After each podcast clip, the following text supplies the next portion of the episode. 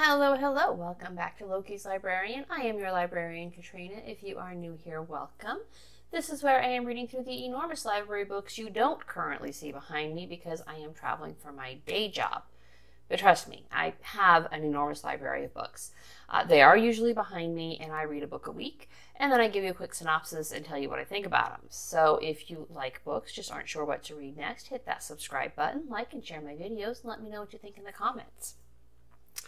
Now, the last spooky book for the month of October is this one The Demonologist The Extraordinary Career of Ed and Lorraine Warren by Gerald Brittle. And the accompanying cocktail comes from.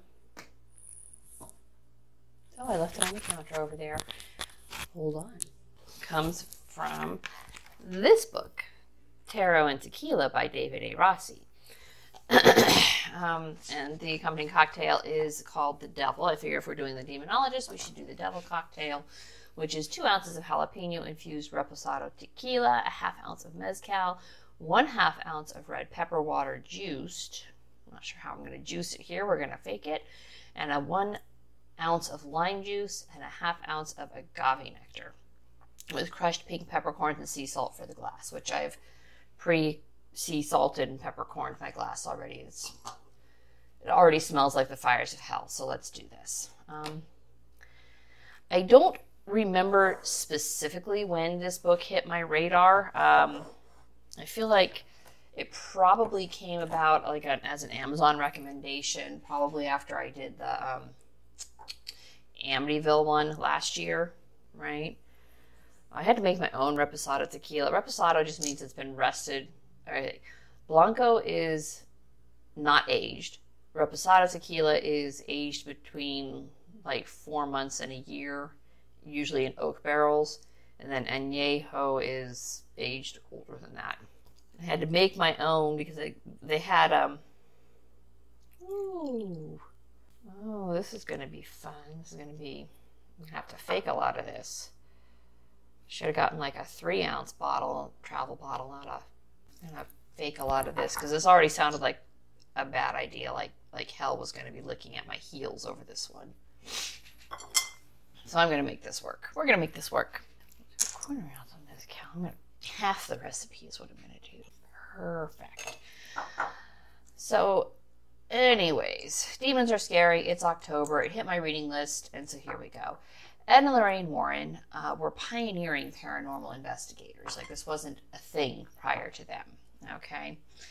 Um, they, they were both born in the 1920s, Ed on September 7th, 1926, Lorraine on January 31st, 1927, and they grew up very near each other, like within three blocks of each other.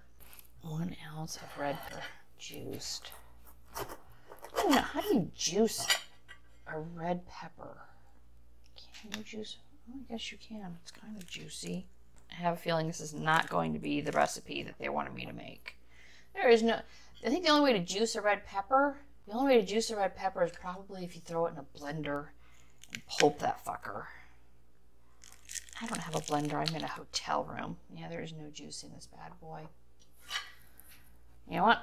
I am no longer making the devil as it's here. I am just going to make what I can with it. Because I don't even know what I'm doing anymore.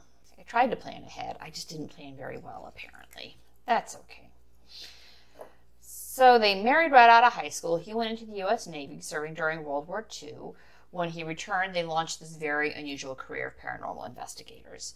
Uh, Ed was the only civilian who was authorized to perform a Catholic exorcism. I think there, there were like six people in the United States. Ed was the only civilian. He was the seventh. There were seven people. He was the only one who wasn't a priest. And Lorraine was a natural clairvoyant.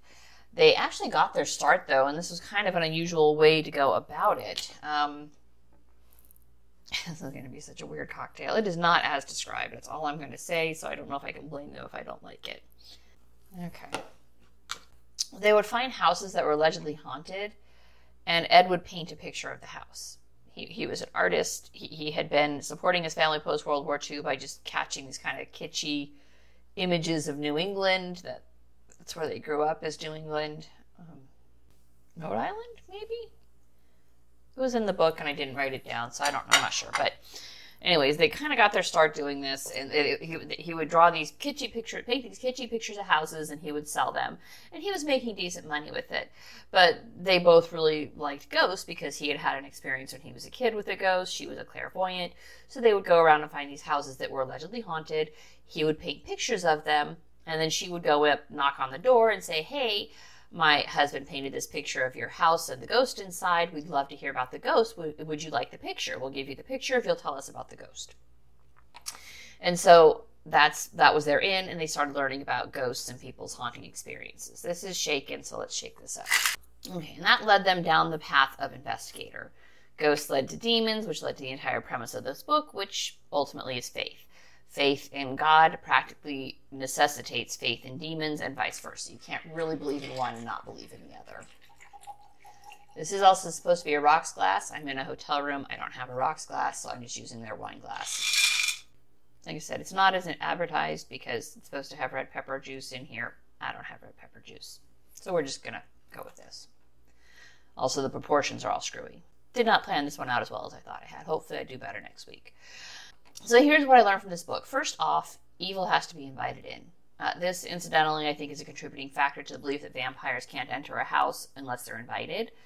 Evil has to be invited in, can't just show up. There's rules, that's one of them. The most common invitation presented was through Ouija boards or automatic writing. Once the door has been opened, demons can enter a house and begin the first phase, which is infestation. Now, when infestation occurs, it usually starts small uh, little things you kind of shrug off as nothing. It's just unusual, kind of a glitch in the matrix sort of, of moment. So the phone might ring like in one long, drawn out ring instead of the usual bursts. And then when you answer it, you might hear nothing, or there might be animal growls. You might hear footsteps at night where none were expected to be, or pounding on walls, and that's infestation.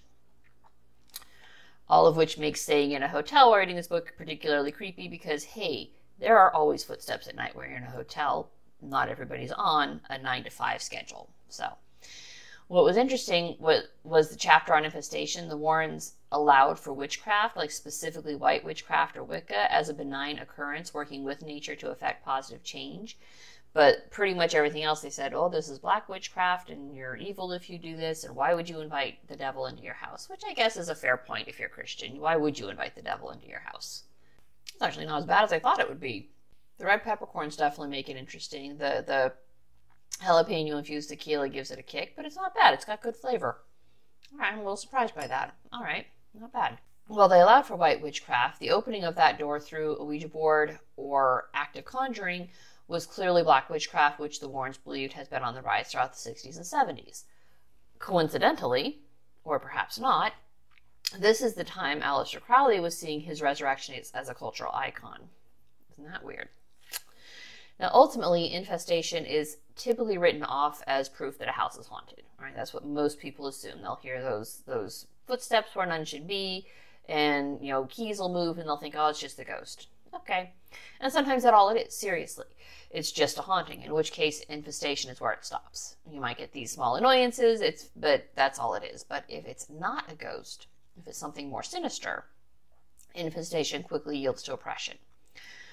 And oppression occurs when the spirits or demons in the house are trying to take over the people in the house. Uh, oppression's sole goal is to drown the free will of people in the house.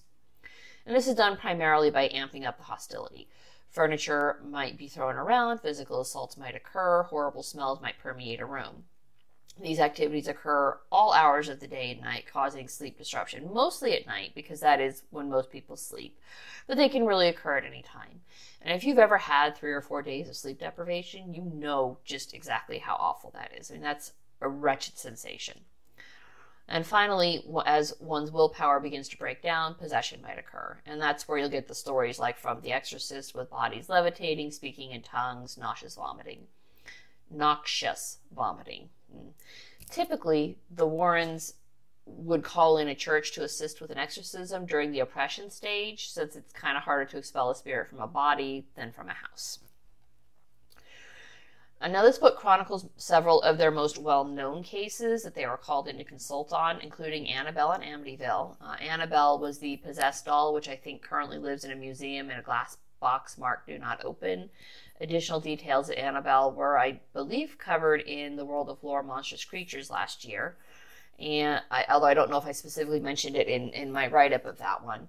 But Amityville, of course, captured the world based on the Lutzes telling of what happened to them in the DeFeo house and became a whole series of movies.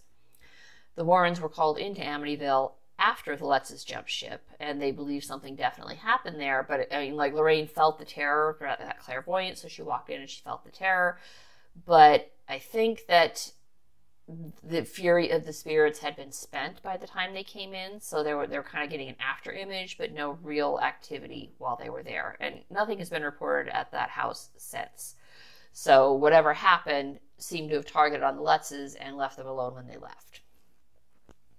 And the press who went in with the with the Warrens though, and this was interesting, they were having problems too. Like they were getting like heart palpitations. One guy almost had a heart attack. So I don't know what happened there, but something happened. And okay, the red pepper or the pink peppercorns definitely add something. It burns.